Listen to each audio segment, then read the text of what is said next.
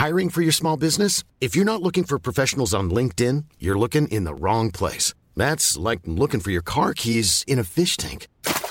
LinkedIn helps you hire professionals you can't find anywhere else, even those who aren't actively searching for a new job but might be open to the perfect role. In a given month, over 70% of LinkedIn users don't even visit other leading job sites. So start looking in the right place. With LinkedIn, you can hire professionals like a professional. Post your free job on linkedin.com slash people today. When you're ready to pop the question, the last thing you want to do is second guess the ring. At Bluenile.com, you can design a one-of-a-kind ring with the ease and convenience of shopping online. Choose your diamond and setting. When you find the one, you'll get it delivered right to your door. Go to Bluenile.com and use promo code LISTEN to get $50 off your purchase of $500 or more. That's code LISTEN at Bluenile.com for $50 off your purchase. Bluenile.com code LISTEN.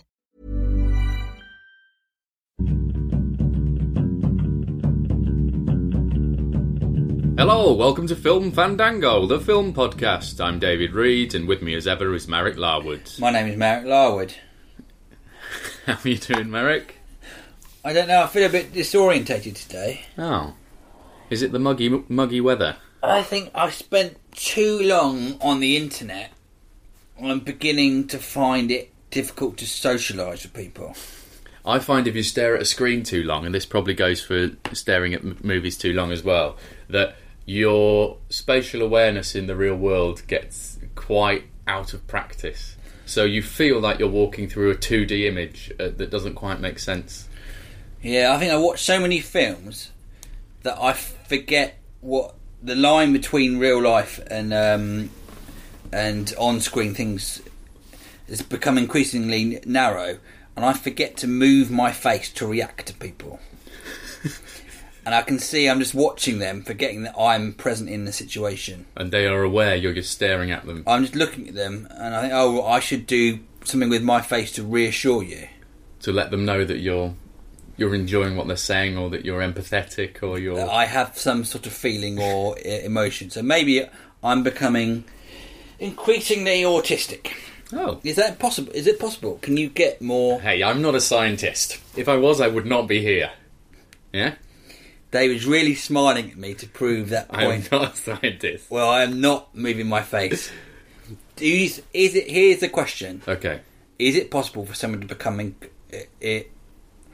is autism? A, does it grow or does it become less? i think there's a genetic component to autism from my limited understanding of it um so people can be born autistic i think you can probably as well develop autism like habits because the brain is a malleable thing and changes itself for what you do on a regular basis Well, that's a would very, be my guess. It's a very. That's a very educated guess. thanks mate well The reason I say is because we had a, a meeting with him before, and David and I were there. Yeah. I was watching David react to this bloke. I thought, oh, David's doing a much better job at being social, and I wasn't even. I couldn't be bothered to move my face. But you reacted how I do in castings, where I can't be bothered to, I can't be bothered to show them that I really want uh, this part by playing the role. So I just sort of say the lines in a deadpan sort of. Uh, uh, what's his name? Uh, I wanted to say Ryan Phillippe, but that's not the person I mean Ryan at all. Gosling. Ryan Gosling. Ryan way. Gosling. Ryan Gosling. Even when I say his voice, I get excited. Ryan Gosling. so um, that's t- two sort of non-film related topics. Yeah. We've been to cinema. We have been to the cinema. Do you want to go first this this week? What have you been to see? I saw an Oscar nominated film as this is our last podcast before the Oscars come out. Uh, I went to see a foreign language film. Actually, I saw it. I downloaded it on my computer. For money, though, yeah. Yeah, Good man. for What three what pounds coun- forty nine. What country is it from? It's from Italy. Do you know what it's called? I don't. The Great Beauty. It's called. The Great Beauty. I don't know what that is in Italian. Um, right, La Grande Bellezza. La Grande. Is it the Grande Bellezza?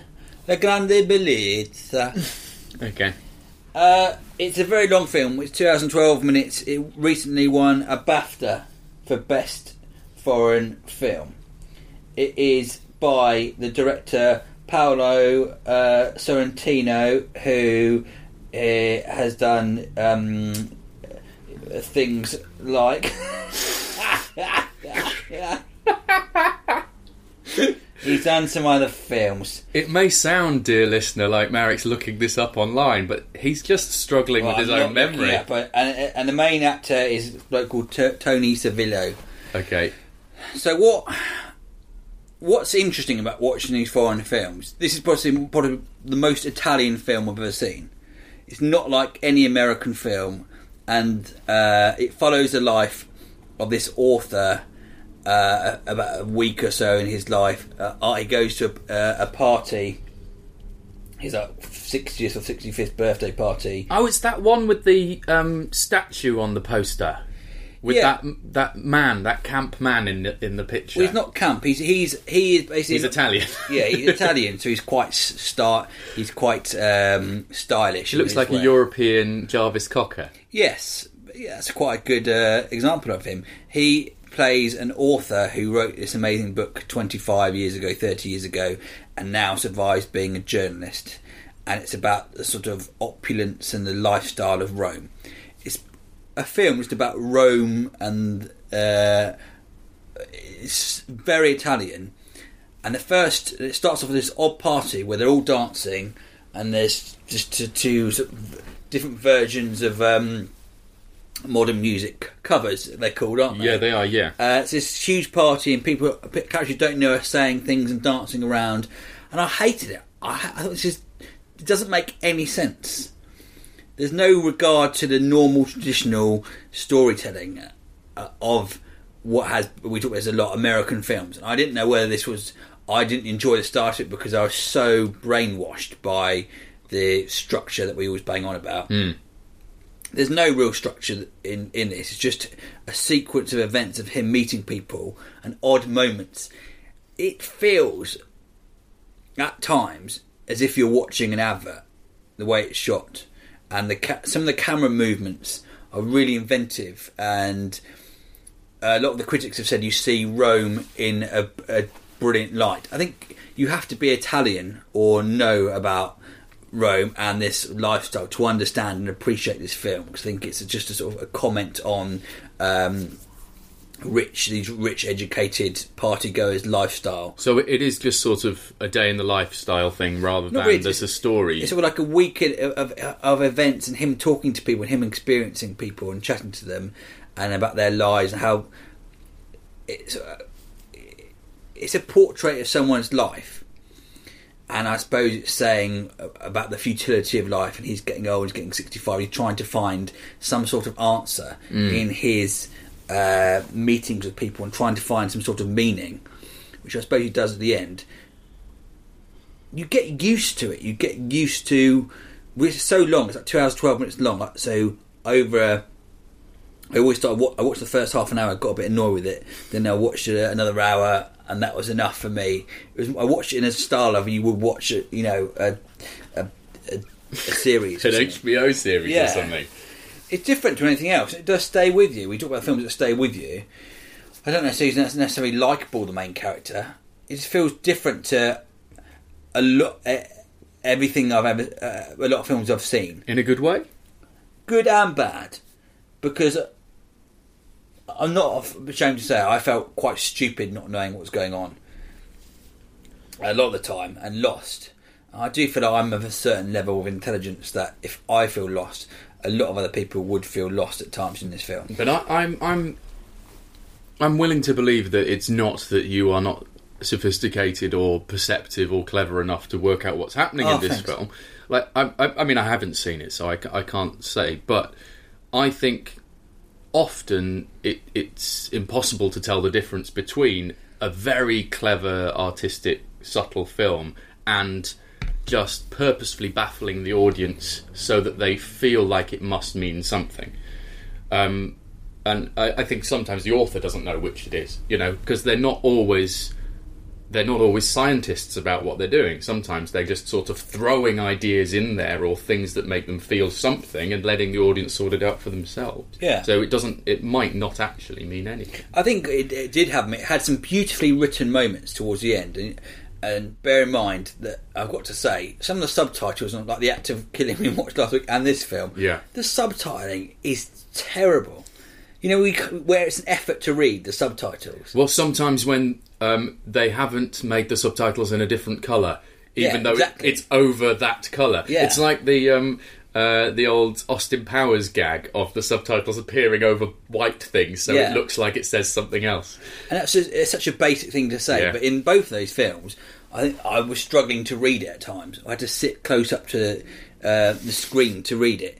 Um, this is a slice of life, and I read a lot of, and this has been got, got lots of plaudits and lots of praise from real film lovers, and uh, I wouldn't say I'm you know top end sort of highbrow film buffs. I'm just in the middle Yeah. um, it's a slice of life, and I suppose if you say that filmmaking is about seeing out someone's life from someone, or you know, the best bits of art are giving you opportunity to see the world from someone else's perspective and their understanding of it.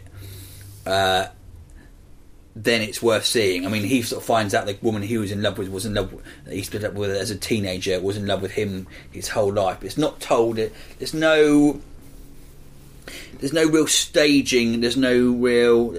The party seems staged and flamboyant, and there's odd, beautiful moments where he just shoots something that looks, uh, you know, some sort of semi-nude person doing something odd. You know, in, in the style of uh, those of art films would do. Yeah. I, Have you seen much Italian stuff before? No, it grew on me as I got as I got accustomed to it after hating it at the start. it grew on me, and I think it deserves a second watch for it to for people to understand it. But I don't know whether I'm just saying that because afterwards I looked it up and I read all these people saying, Saying it was great and you wanted to. "Yeah, I don't know. I can't come away from it thinking that is an amazing Tricky. film." I've seen a bit of Italian stuff, and I'm afraid you know I don't profess to be an expert on movies at all. And so, it, is it Italian new wave or Italian neo-realism, one or the other? Um, that was a big, very influential wave in European cinema that came out of Italy with um, is it Fellini's Roma and stuff? yeah, I've not really watched So- much Fellini, I and I think he is. I would describe it for an English audience quite like I I personally think Mike Leigh has borrowed heavily from that Italian style, and his um, especially of showing the working classes, but just sort of long shots, just sort of observing rather than being excitingly in amongst everybody's lives. You know, this sort of there's a drudgery and a mundanity to it, but it that almost makes it more moving. Um, that's I'm just sort of contributing all I know, but because no, I, I mean I haven't I haven't watched a hell of a lot of that stuff before. Like like you, you know, I've probably seen more French films and now Scandinavian films, Yeah. but Italian less so. Yeah, me too. I'm not, I I think he's in a lot of the criticism I've read um, about it. People were saying, "Oh, he's the next great Italian director, and this is his best work." But I'd like to be able to speak. It's one of those things you want to be able to speak the native tongue to understand. I imagine what it's, is what it's like for an Italian person, as a good example, watching a Mike Leigh film Yeah, that's so resolutely, you know, English or British yeah, that you can me- maybe never really get the nuances to that unless you're a native of that uh, country. yeah. Well, so two questions. One, how many Mareks? I'm going to give it six. Oh, okay, that's surprising. And I don't, and I think I need to watch it again. But, uh, but it it does look. It's called the Great Beauty. One thing it does look beautiful, and the way the camera moves in it. I think you get used. I spent the whole of January trying to make a sketch show myself, disastrously. And then when I watch people things from the technical aspect, It's which I another game again, more, isn't it? Yeah. I think, how did they do? How did they do that shot where it seems to be a steady shot over? Is it a crane? You know, I mean, if you borrow a camera and you're told it's a good camera and stuff's been shot on this, and then you try and shoot something, and it just doesn't look like Drive. no matter what you do, it just looks like someone's home video footage rather than. I mean, oh. how how do they do that? I was just—it's the movement. It was in this. Yeah. With a, is it on a? You know, they've got the jibs. They put it on. So when you see the shots, a lot of American films, that the high up shot Yeah, that comes that down. comes down. So you see these huge jibs on that. But there were shots like that where it carried on moving.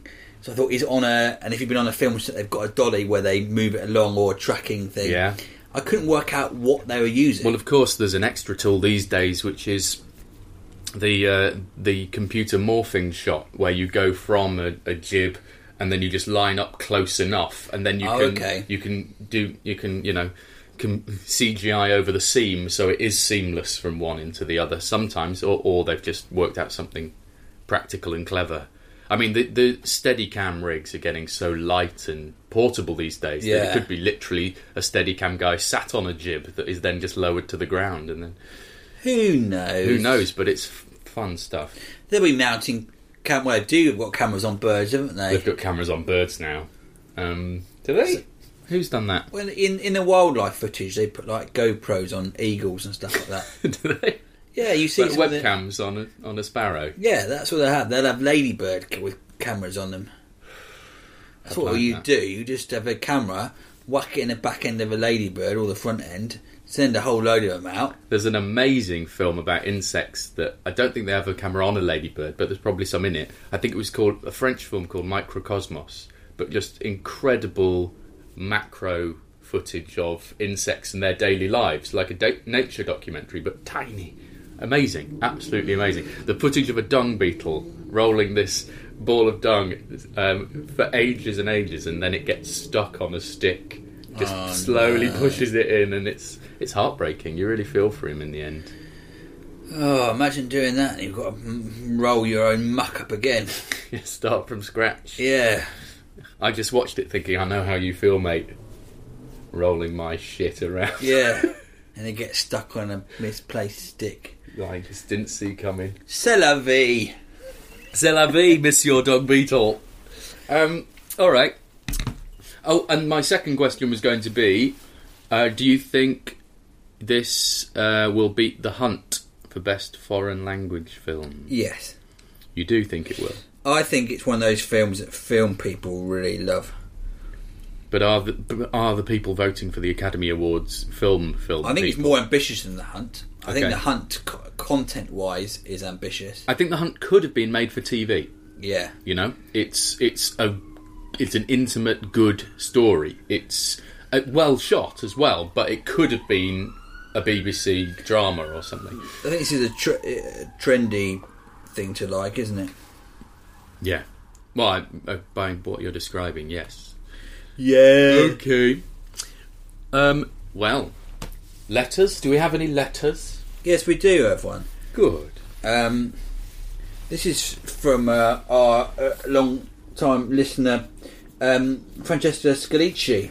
Christ, that's long. Um. It's um, um, you can maybe read this bit. Which bit? Which bit? Which bit were you pointing at? We talked about um, actresses. I was really about Nicole Kidman looking like she was always Yes. acting. Yes. So we had a few people comment on that, and there's some comments here. Okay. Uh, what accent do we do? Um, Well, she's sort of. Um, I always end up doing New York, but she don't think she's from there. okay. Um, hello, David and Marek, an increasingly bold and noisy buddy. Uh, I'm going to jump ahead because Marek said, uh, Nick. Yes, a thousand times yes. Nicole Kidman has been an actress who has sincerely bothered me for some time, and you nailed exactly the problem. She seems to be constantly aware of how she looks and how she is being perceived, instead of inhabiting her characters. It's a gripe I have with many, many actresses. They seem to have this third eye, constantly aware and watching themselves, which yields a style of acting that I like to describe as posing. I made a comprehensive list of actresses I deem guilty of this, and after looking at it, realized I think it comes from them wanting very much to control their image, and thus always performing to fit that self appointed character trait. Examples Scarlett Johansson. S- sorry, Danielle. Always seems to be highly concerned with being overly, overtly sexy. Kristen Stewart is constantly posing in awkward slash sexy ways, a particular gift of teenagers in the last 10 years. Ellen Page seems interested in always being super cool and above it. Even the lauded and adored Anne Hathaway. While I find her watchable and talented, I always feel like you can hear the gears of great acting grinding away. Other women I find guilty of posing when they should be acting Keira Knightley, Jennifer Aniston, Katherine Heigl, and the entire cast of Sex and the City. Uh, it's an interesting point.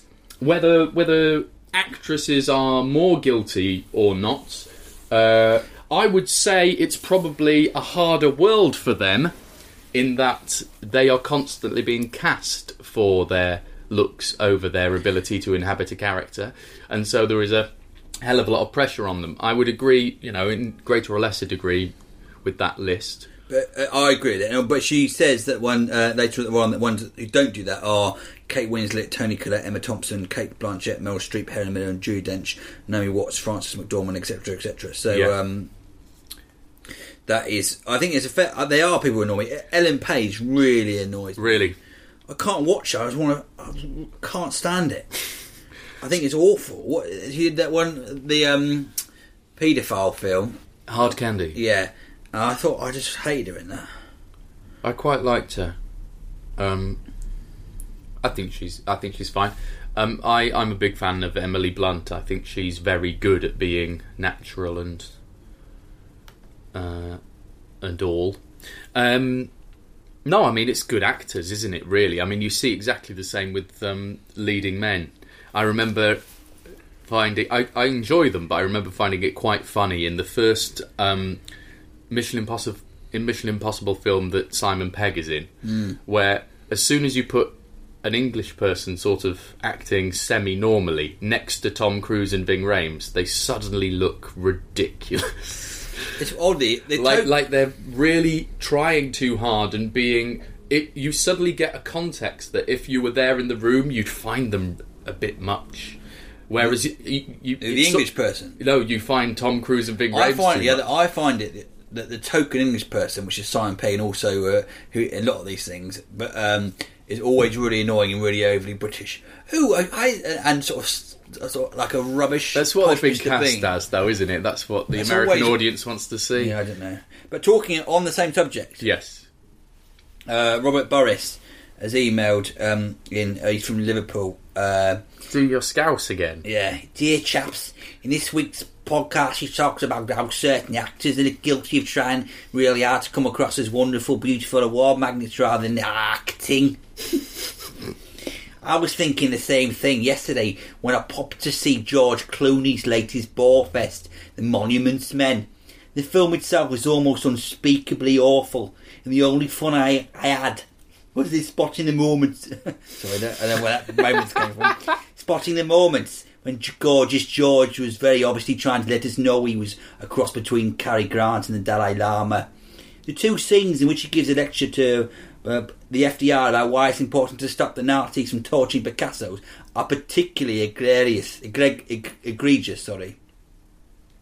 But my favourite example was about 10 minutes in when he gives an inspiring speech to his team that in any properly constructed film would have come across as the start of Act 3. Um, uh, there we go. Well, So that's a good. That's a good spot. They just you're rallying the men. Stick it right at the beginning. That's weird. Yeah. That is weird. I'm. I've just uh, recalled talking about the leading men that do it as well. I I thought Ben Affleck was actually very guilty of this in Argo. His character barely goes on any journey because he's just keeping it so Oscar bait and beautiful all the time. I He's- want to be he like doesn't that. stretch himself at all. He's got to be normal. Uh, we've got another uh, letter here about someone who's seen a film as well. Oh, that's nice. Do a posh twat accent. Right. Dear American David, I went to the cinema the other day and saw a film. It was, it was bloody good. Given that the cinema in question is run by students, so all the films they put on are a couple of months late, you may already have seen it. Also, I use trains a lot. And have in the past used a whole host of imaginative expletives to describe the people who nick copper wire and thus bugger up the trains. So I was very interested by The Selfish Giant, which portrays the experiences of, chi- of a child living on the far side of the bread line, doing exactly that. Apparently, it's based on a short story by Oscar Wilde, but any whimsy the original may have possessed is obliterated. It's not a sad film, it's a film in which absolutely nothing happy happens. Anyway, it's really good. Go watch it. Lots of love from Oliver in Southampton. I've heard The Selfish Giant's very good. Really? Yeah, I did go to cinema with a friend, but um, uh, to see it, and he said it was boring and didn't want to watch it, so he w- went to the pub instead. Oh, okay. That's that's uh, that's not an as interesting story. and Stephen Smith's emailed in. Well, you can have four pints for the pint, the price of a cinema ticket these days. So I drink red wine. okay. Stephen Smith. Hi, David and Marek. If you reviewed Inside Llewyn Davis on this podcast, please disregard this email and carry on. We have done. Yes, I have reviewed it. Right. And only a couple of podcasts ago, Stephen Smith. Well, we can disregard it and carry on. Oh, he likes it though. Oh, that's good. But well, I'm disregarding it. Yeah. All right. Well, thanks for your letters. If you'd like to get in touch, uh, then uh, please do so. Uh, you can email us, dearfilmfandango at gmail.com, or write on our Facebook wall, facebook.com forward slash filmfandango, or tweet us at filmfandango. Um, right, I've been to the cinema as well. Um, I went to see the even more arty um, uh, than The Great Beauty, the Lego movie. Oh, the Lego The Lego movie. Mm.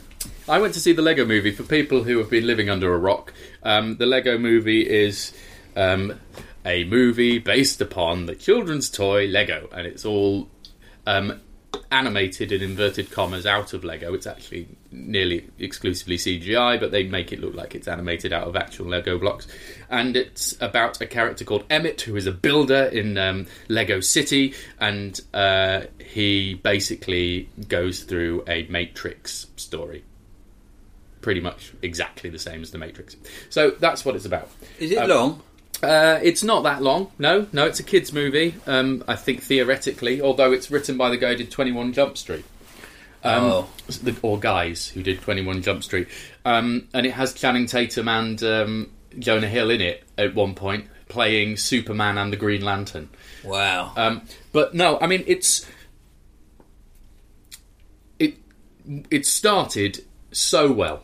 Like it surprised me. Like I, I never expect to be surprised with these films, especially with kids' films. But um, it started in a dystopia where in Lego City, where Emmett, as this builder, is uh, always following the, the rules, the instructions, and he has the exact same life as everyone else, drinking the same shitty coffee from the, the coffee shop, watching the same terrible sitcom called Where's My Pants, and uh, going to work at the building site, and all of them sing the same pop song, which is Everything is sounds Awesome be- sounds better Um, than my life. and uh, and then he discovers that actually there is there's a whole prophecy with a wizard played by Morgan Freeman and an evil guy called Lord Business played by Will Ferrell and he's going to basically the evil plan is he is going to uh, Lord Business likes everything exact and he doesn't like creativity so he's going to glue the world together he's going to glue all the blocks together so that So there's no Lego. so there's no more Lego. Um, and uh, Emmett, this character, finds out about the master builders, who are the people who can actually uh, invent new patterns rather themselves by being creative rather than following the instructions of the time. Uh, is it any? Are there any human people in it? Uh, spoilers. Oh, okay. Uh, it's got a good Act Three. Let me just say that. But uh, everyone's loved this. Critics across the board, um, they've said it's really good. It is funny. It's got it's got some excellent gags in it, as you'd expect from the Twenty One Jump Street people. Um, as I say, I think a, a great third act, almost sort of to the point where you go, "Oh, this this could be up there with like Princess Bride or something for just something that is very warm-hearted and blah blah blah." I was really bored in the middle. And I looked around me, and for, for most of the film, in fact, I looked around me, and the cinema was full of kids, obviously, and they were mostly bored as well.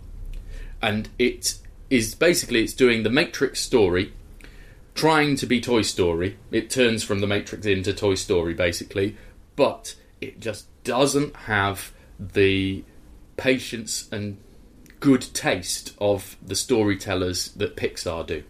It is like a Pixar film on fast forward. Everything goes by so so fast that like like unpleasantly fast. Maybe you're just getting old, David. No, no, no. The kids were bored as well. They couldn't follow it because it was going too fast. Like they were just, it, they were basically had just characters describing what you, what they uh, they would be showing if they had more time.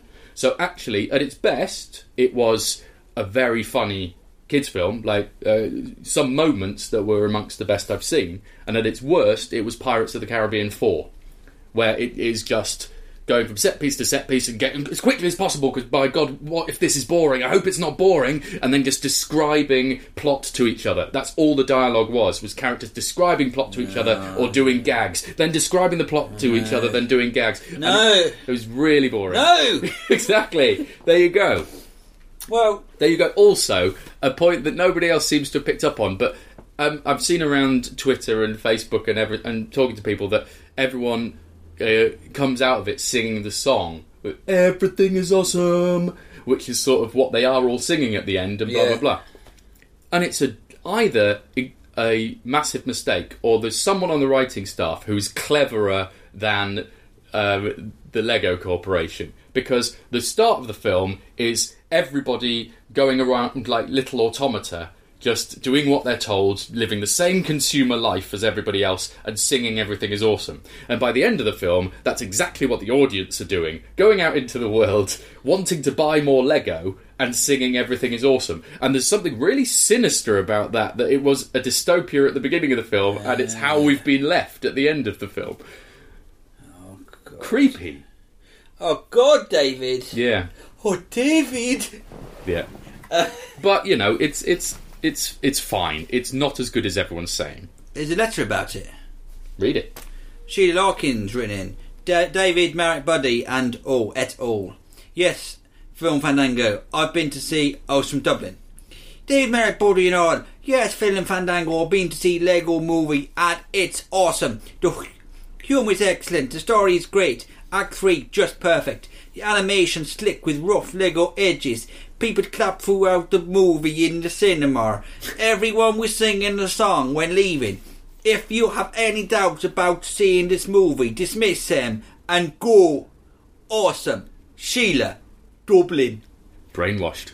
You see how many times you use the word awesome? You're the first person I've I've heard who doesn't like it. No, I, I didn't say I don't like it. I liked bits of it. I found the story to be. This is another thing. I found the the story to be not only boring but hypocritical, uh, or um, contradictory, should we say? Because it was all about stop following the tram lines, think for yourself, create new things. It doesn't matter if they're weird, just but create for yourself. And it's completely copied the plot of another film. So I mean, it's it's there's there's a problem there for me as a storyteller. You just go, well, you're not you're not being clever enough. Um, you're you know you're just sort of being lazy. Who should be killed? Uh, no one should be killed. I don't think. I think it's. I think it's a fun enough film. It's a fun enough film. It's got some good gags in it, but it's sort of, it's dizzying and boring in the middle. Um, Sounds Chris Pratt like my is personality. dizzying and boring. I never find you dizzy. In the middle. Oh, in the middle, yeah, yeah. Spiky at the edges. Um, Chris Pratt, who plays the lead, uh, people may know from Parks and Recreation, who is Yeah. fantastic, and he's had a. He's going to be massive because he's now the leading Guardians of the Galaxy, the new Marvel thing as well. Yeah. So he's very good, very likable. The cast is superb, you know, but yeah, there's just it's not. I don't want to do it down if people love it. Fine, go ahead and love it. But it, for me, it's a six out of ten. It's two sixes. We've had even more letters. Do you want to read some more letters? Go on then. Also, it's Oscar prediction. We should do that. Uh, we've got um, uh, uh, a, le- uh, a letter from Washington State. Alex Kaler's written in, and um, he suggested. Let's do time bits of these letters. He suggested uh, for a documentary, cane toads and a natural history, Okay. because uh, it's well written, disturbing, and humorous. And he saw it decades ago for the first time, and he'd like to hear what people have think of it. I've never heard of cane toads. Cane toads. It sounds very interesting, though. And um, uh, someone, uh, Ben Evans, has asked what happened to episodes pre number 63. Uh, Pre 63, we were with Absolute Radio, um, and I haven't checked, but they should still be on the Absolute Radio website, um, the archive. So you can Google Absolute Radio Film Fandango and you should find them there. Uh, still, it's quite a. I'm to get to read them all.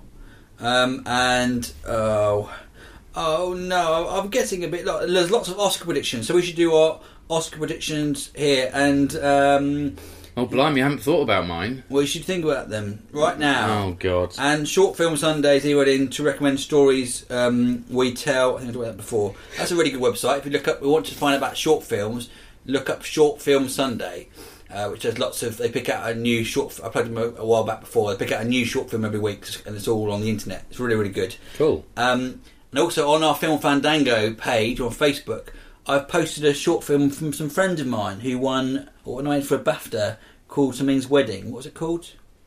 Dodo's Wedding or something. Oh, With yes, Ben yes. And Laura um, Solon. Uh, Tootsie's Wedding. No, Tootsie, Tootie's Wedding. Tootie's Wedding, that's right. And it's on the Film Fandango website. You should check that if you want to. Weren't you in a show with them? I was in a show called Laura Ben Him, which show was uh, in 2006. And you were and him. I was him, and the producer ignored every single sketch I wrote. Okay, Amazing. so it's Oscar predictions. What you? I've seen all of the main films apart from Philomena, which is not on the cinema now, which I would have to illegally download. You haven't I- seen Nebraska? I haven't seen Nebraska. I haven't seen her. So Yeah. all, those ones I haven't seen. Well, if you do your predictions first, I can then pick. I'll, I'll have time to pick mine. I'm doing mine very Okay. quickly. A lot but- of people have got very similar predictions to me. So, actor Matthew McConaughey, best Okay. actor. Best actress. I would think Melissa McCarthy should have got it for the Heat, but she's not because she's not even nominated. Yeah. Or something, or, or thinking is the the one from. Um, Blue is the warmest colour. Yeah. Yeah. but I think Cate Blanchett will get it Interesting. for Blue Jasmine. Yeah. Supporting actor, I think Jared Leto will get it. Uh, the the BAFTA went to the guy who played the um, pirate. I forgot his name in Barkhad Ad- Abdi. yes in Captain Phillips. Yeah. I think I don't know. I think I I think Jared Leto. Uh, I prefer the performance. Supporting actress. I think Jennifer Lawrence will get it. For American Hustle. Yeah, Okay. because she's flavour of the month. Okay. And director. Best picture and director. Oh, best picture. Yeah. Best picture. The ones I've seen is Dallas Buyers Club.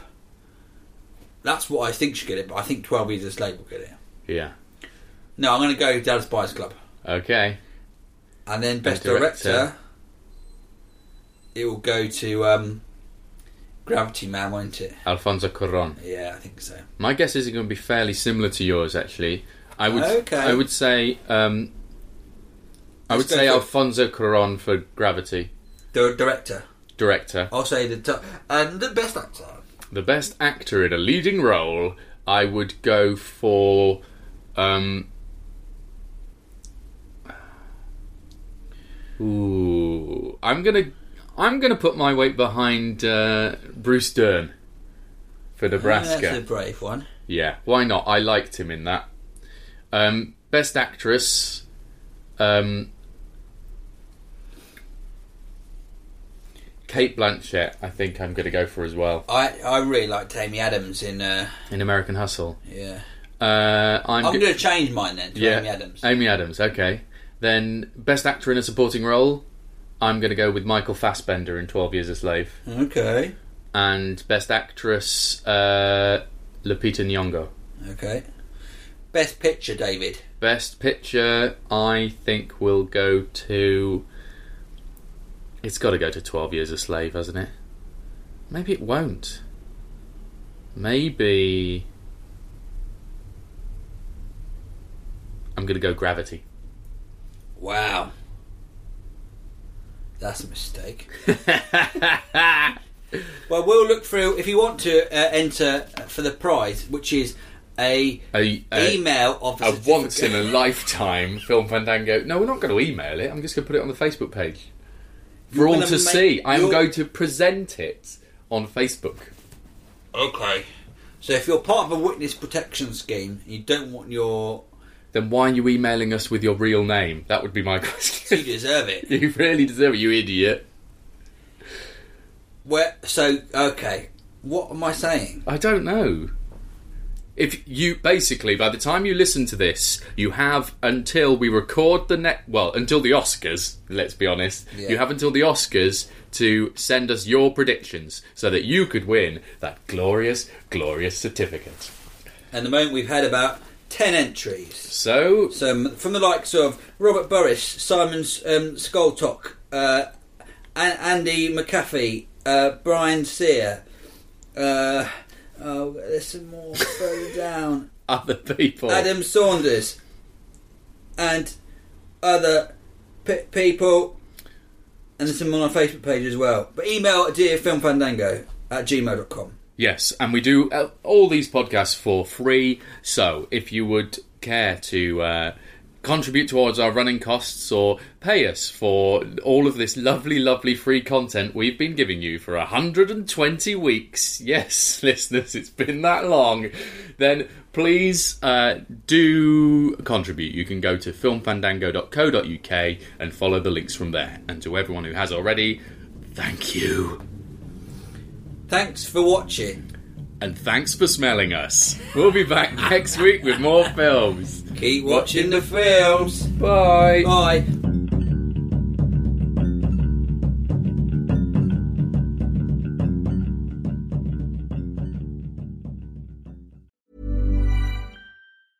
A lot can happen in three years, like a chatbot may be your new best friend. But what won't change? Needing health insurance. United Healthcare Tri Term Medical Plans, underwritten by Golden Rule Insurance Company, offer flexible, budget friendly coverage that lasts nearly three years in some states. Learn more at uh1.com. Planning for your next trip? Elevate your travel style with Quince. Quince has all the jet setting essentials you'll want for your next getaway, like European linen, premium luggage options, buttery soft Italian leather bags, and so much more. And it's all priced at 50 to 80% less than similar brands. Plus, Quince only works with factories that use safe and ethical manufacturing practices. Pack your bags with high-quality essentials you'll be wearing for vacations to come with Quince. Go to quince.com slash trip for free shipping and 365-day returns. Planning for your next trip? Elevate your travel style with Quince. Quince has all the jet setting essentials you'll want for your next getaway, like European linen, premium luggage options, buttery soft Italian leather bags, and so much more. And is all priced at 50 to 80% less than similar brands. Plus, Quince only works with factories that use safe and ethical manufacturing practices. Pack your bags with high-quality essentials you'll be wearing for vacations to come with Quince. Go to quince.com slash pack for free shipping and 365-day returns.